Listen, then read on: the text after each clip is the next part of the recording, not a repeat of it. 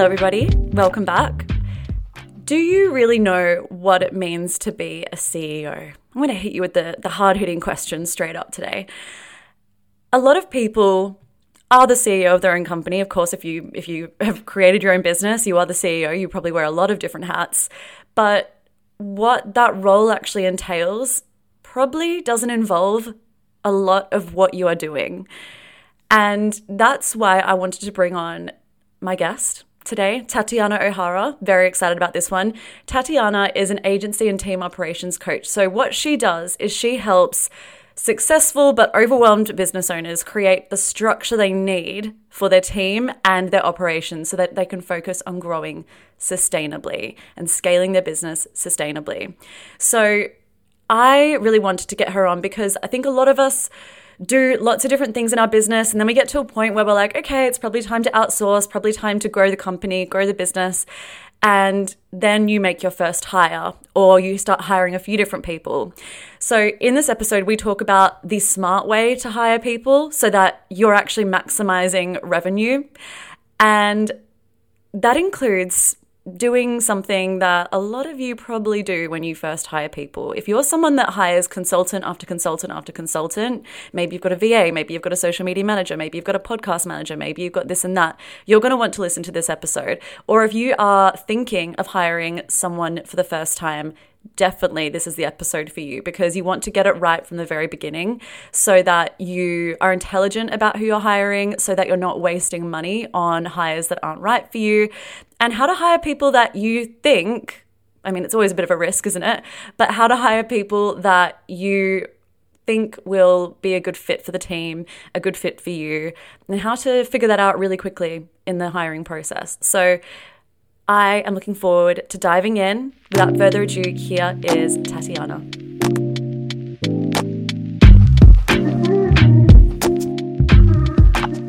So, Tatiana, thank you so much for joining me today. Very excited to have you on. Yes, thank you. I'm so excited to be here.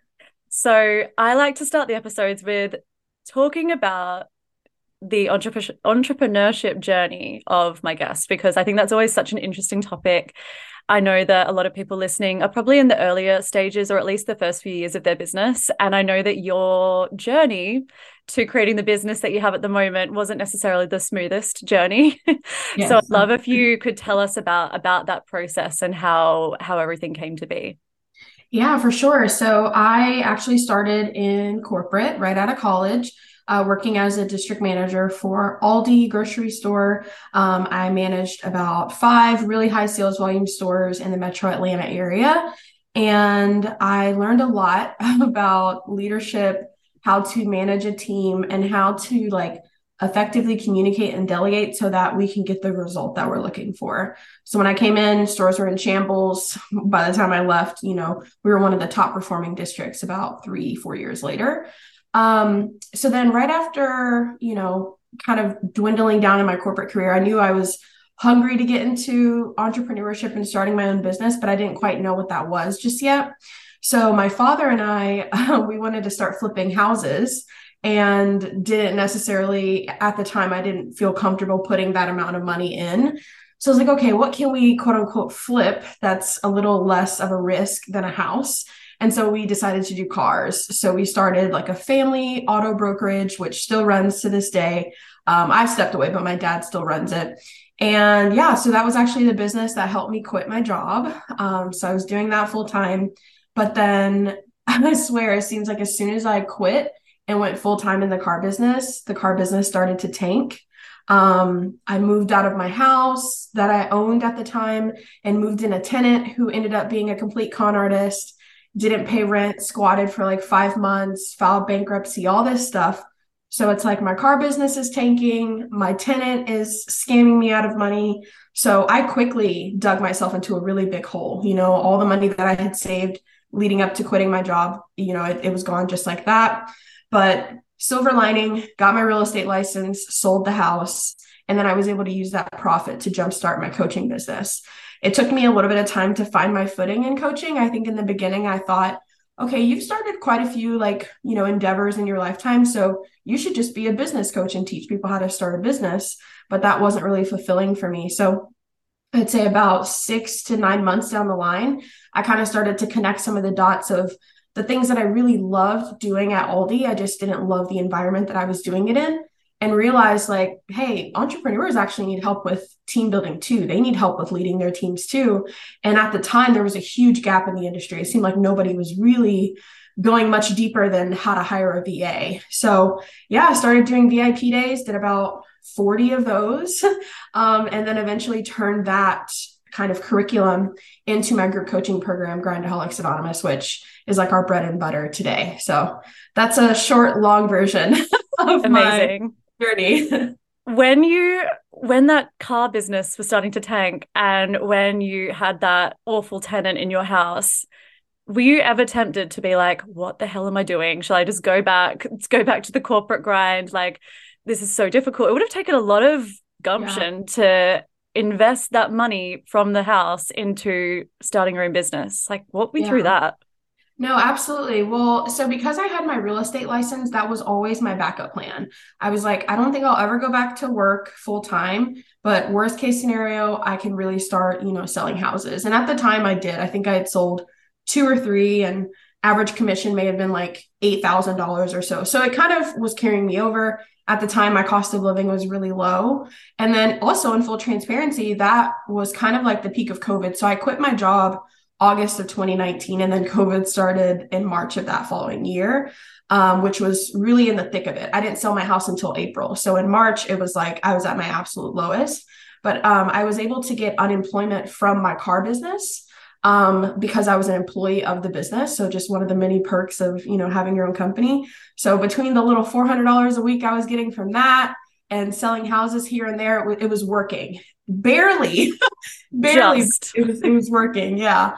And I don't know. It, it's just kind of like, I feel like once you get a taste of what your life can be like when you build something on your own, it just feels so hard to give up on that no matter how hard, you know, it, it gets. So I agree. And I think that's part of being a true entrepreneur and a business owner as well is that you probably are going to fail a million times. And that's yeah. what separates that kind of person from someone yeah. that probably will go and look no shame each to their own but that probably would go back because you're like no i'm going to make this work. It's the tenacity i think. Right.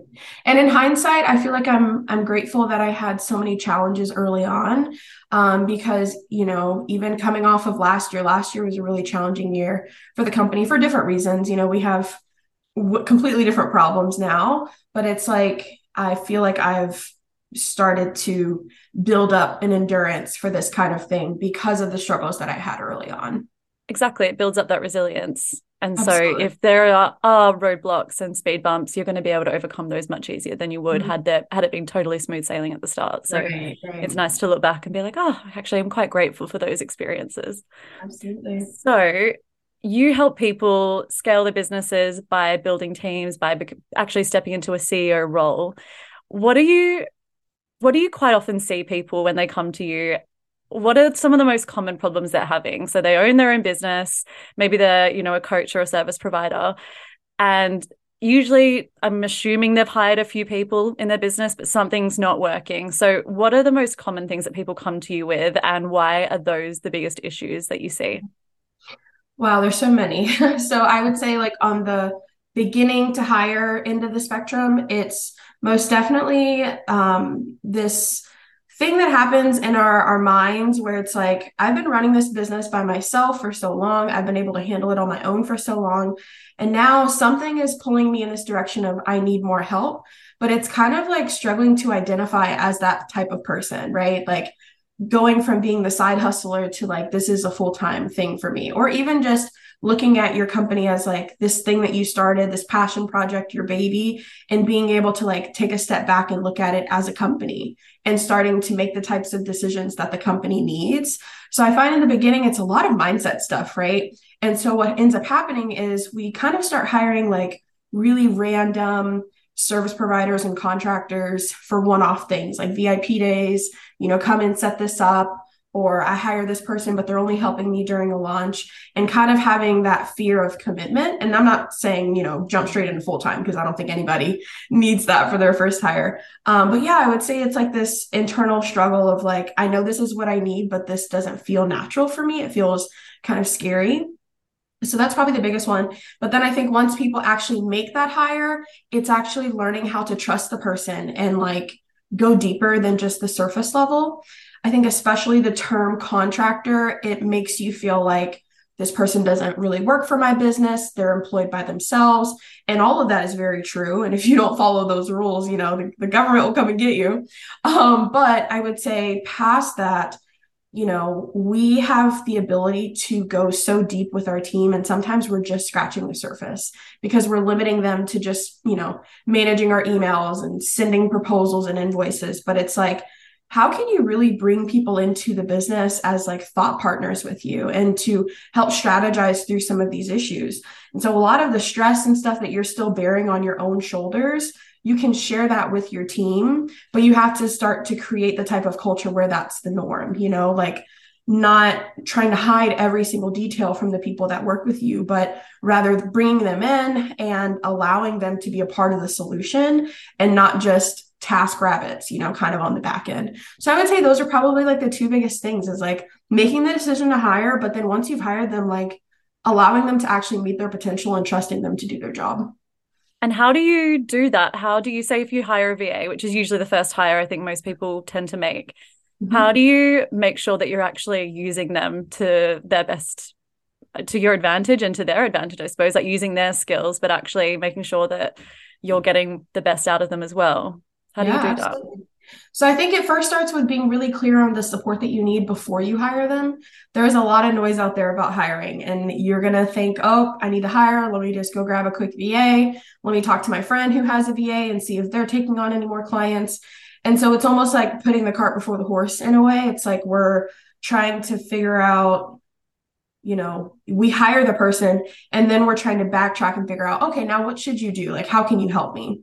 But really, I think a powerful exercise to do is to map out all the tasks that you're doing, you know, day to day in the business and identifying like where do I need to be? What what tasks should I as the CEO be working on?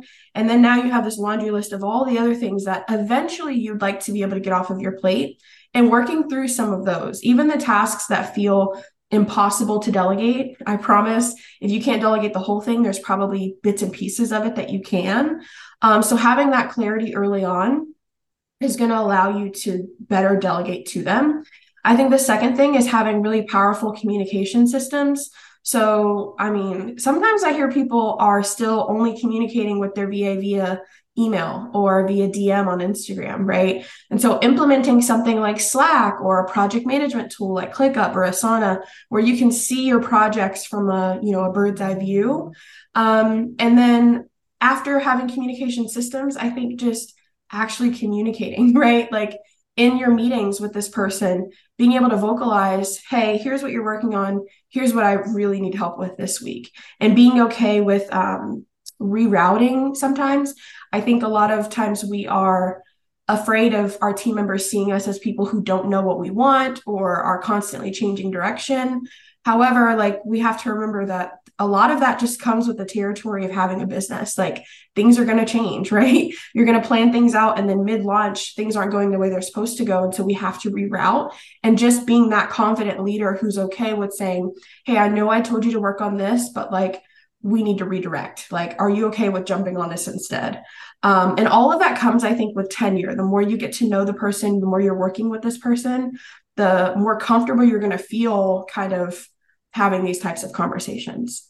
One thing you said there was being a confident leader. And I think there's a huge misconception out there that you're sort of naturally born a leader mm-hmm. and that it's just an, an, innate skill. But actually, leadership is something that is a really a learnt skill Absolutely. and needs to be nurtured and honed in on. Is this mm-hmm. something that you tend to work on with your clients and you teach them how to step into more of that leadership role?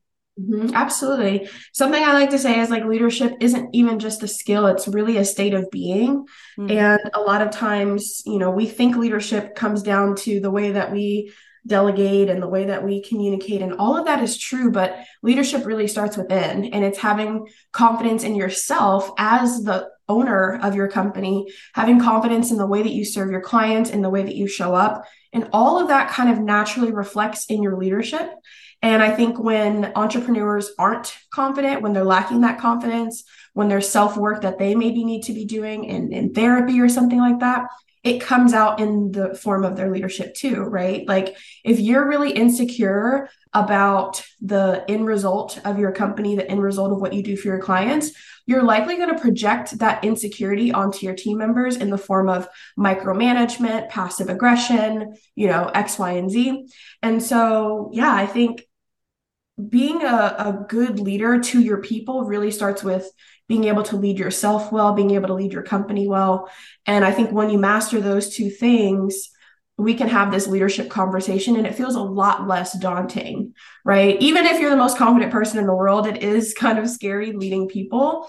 Um, but I, I think that first piece is really, you know, essential. Yeah, I really like that you said that it's about being able to lead yourself first. And then when you can master that, you're much better able to lead other people, which makes total sense. Yeah, I think that's really great.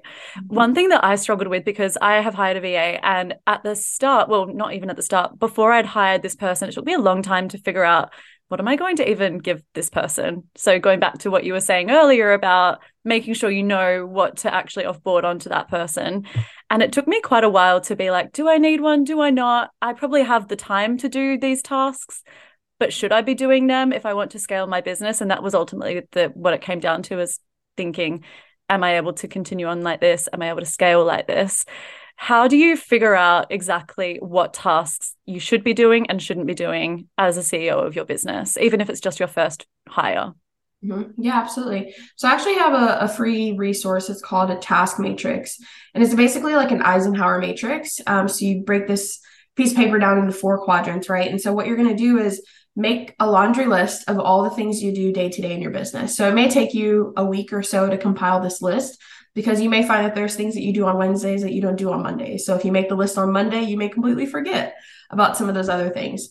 So you make this list of everything that you're doing and you kind of categorize it into these four quadrants, right? So it's the first one is the tasks that you like doing that you're really good at, right? So that's typically your zone of genius. Then we're looking at the tasks that you like doing, but you're not so good at, right? So it's kind of like, oh, if I could delegate it, it's great. If not, I can hang on to it a little bit longer. Then you're looking at the tasks that you don't like doing, but you are good at, right? So it's kind of like if push comes to shove, I can keep this on my plate a little bit longer, but like would like to get this off my plate because I don't enjoy it. And then finally, it's the task that you don't like that you're also not good at. These are typically the ones that, you know, fill up the quickest. And so when you're looking at this quadrant, from a bird's eye view, you can kind of see proportionately like where am I spending my time? Am I spending most of my time on the bottom half, which is all the things I don't like doing? Am I spending most of my time on the right side, which is all the things that I'm not really good at, right? Um, and then you can kind of start to formulate this list of the things that you want to delegate. And eventually you want to get to a point where the only tasks that are left on your plate is in that first quadrant, which is your zone of genius, right? The things that you like to do, that you're really good at. And so that's kind of how you can start to compile this list of well, who do I need to hire, right? So you look at all the tasks that you want to delegate. Let's say it's 10 things and they're all in the realm of administration of some sort, then yeah, probably go ahead and get yourself a VA. But if you look at this task or if you look at this list and it's mostly tasks that are marketing related or related to your podcast or related to your clients, then that's likely going to point at you needing someone different. You may end up needing a marketing assistant. You may end up needing a podcast manager or another you, right? If you run a an ads agency, you might need to hire another ads manager to help you with some of the client fulfillment parts. Um, so that's kind of the most simple exercise that I typically give people who are trying to figure out like who does that first person need to be and what exactly should I be giving them to do. I really like that. I saw a video on your Instagram where someone's a bit further on and they're the CEO and they've hired maybe a VA, then a social media manager, then a podcast manager, then a copywriter, and then you made the excellent point, and I know quite a few people that run their businesses like this, that eventually all of these people, you maybe have like six or seven people, still end up reporting to you. So all the questions come to you as a CEO. You're mm-hmm. still putting out lots of fires. You're probably not even that better off with your time yeah. because you've got to talk to the, all these people all day. Mm-hmm. What's the solution for that? How can you not run your business in that way, which doesn't sound very sustainable. But I know yeah. a lot of people do run their businesses that way. So yeah, how do we how do we fix that? Yeah. Well, first, I just want to say I think it's like one of the most painful places to be because your payroll at that point has quadrupled. You're paying all these one off contractors, and it's almost to the point where you could have just afforded to hire one full time employee instead of all these, you know, random people that have seven other clients and you're just, you know, one portion of their day. Um, but I would say to prevent that, it's probably two things. So, one is hiring strategically. So, one thing that I work on with my clients is helping you look at your big picture vision, right? So, it's 2023. I was going to say two. It's 2023 now. But let's say we're looking at where do we want to be by 2025 or even 2024, right? We don't have to look super far in the distance. And we're going to look at what type of revenue do we want to bring in? What type of offers do we want to have? So on and so forth. And so from there, we can kind of say, okay, we want to get 3x from where we are now. We want to start offering this type of service. What team do we need in place to make that happen? And so we're building out the entire org chart infrastructure of your team now um, on paper so that you can use that as your hiring plan. I think the reason why people get to the point of like the example I gave in my video where you have eight random contractors all reporting to you is because of impulsive hiring. It's because of making decisions based on where you are right now, right? Man, right now this hurts, so let me go hire this. Two months later, ooh, I saw this person marketing themselves. That looked really good. Let me go pick them up too. And then we just keep doing that, keep doing that. We're just collecting, you know, just different team members. Um, but then we look up and we have the payroll that you would assume is going to help you get to a million, two million, whatever your goal is, but it's not because they weren't strategically placed, if that makes sense. Um, so yeah, I would say starting there. But then the other part of that, so if you're already about halfway into your team building journey and you're like, man, I needed an org chart three years ago, but like, what do I do now? I think it's just about making sure that you have leadership in place. I would say once you're to the point where you have a couple team members, in different industries, maybe you have a marketing person, a salesperson, a, a VA, whatever, then we might want to look at what would it look like to have some sort of operations leader, right? Some sort of manager on the company or on the team that can start to funnel some of these questions that can manage our projects from a high level that can oversee you know new product development whatever so that you as the ceo can focus because the more team members you get the more your time is actually going to be pulled into managing that team. And that's something that we don't talk about enough. You think that hiring eight people means you're just going to be doing no work all the time, but it's it's quite the contrary. You're still going to be working, it's just a different type of work. So those two things, strategically mapping out who you need from the beginning and following a plan, but then also making sure that you put leadership in place at the right time. And what things should a CEO be doing then, would you say, on a daily basis. Like I think a lot of people are like, yeah, I'm a CEO, but they don't really know yeah. what that means or what that looks like. Mm-hmm. What does it look like? Yeah, so I think part of it is um, kind of gray area because it, it depends on what you've decided your vision is for the company. And I think what that really comes down to is do you want to be in client fulfillment or not? Right? There are some people who desire to build an agency and they don't serve clients at all. They just oversee the agency. But there are some people who want to remain in client fulfillment, maybe working with like higher caliber clients. So I would say that's the first part is like, how involved do you plan to be in your client fulfillment? Um, I would venture to say in your first couple of years of business, you're not going to be to the point where you can be fully out of it. Um, just because you want to continue to build the business, you want to make sure the bones are there. Um, but some of the general things that I think are, you know, responsibilities of the CEO, revenue. As much as we want to, that can't really be that responsibility can't be delegated to anybody, not even your best salesperson, right? You are responsible for the revenue that comes into the business. Um, I would say team management and leadership, even if you have a COO, whatever, you're still ultimately responsible for the development of the entire team, right? Especially the development of the COO. So, um, a lot of my day is spent um, working on training resources for my team. Right now, I'm prepping for maternity leave. My operations manager is going to be pretty much running the show. So, we've been doing some pretty intense training there. Um, we're starting to invest in quarterly learning days for the team. So, we just you know picked up our first one that we're going to be doing here in a couple weeks um, and then I think the other thing is probably marketing, right? Like, even if you have your best social media manager, marketing manager, whatever, I do think that there there are going to be parts of marketing that are still on you, whether it be the big picture strategy, whether it be that your company is still pretty forward facing of you, so still showing up and engaging with your community.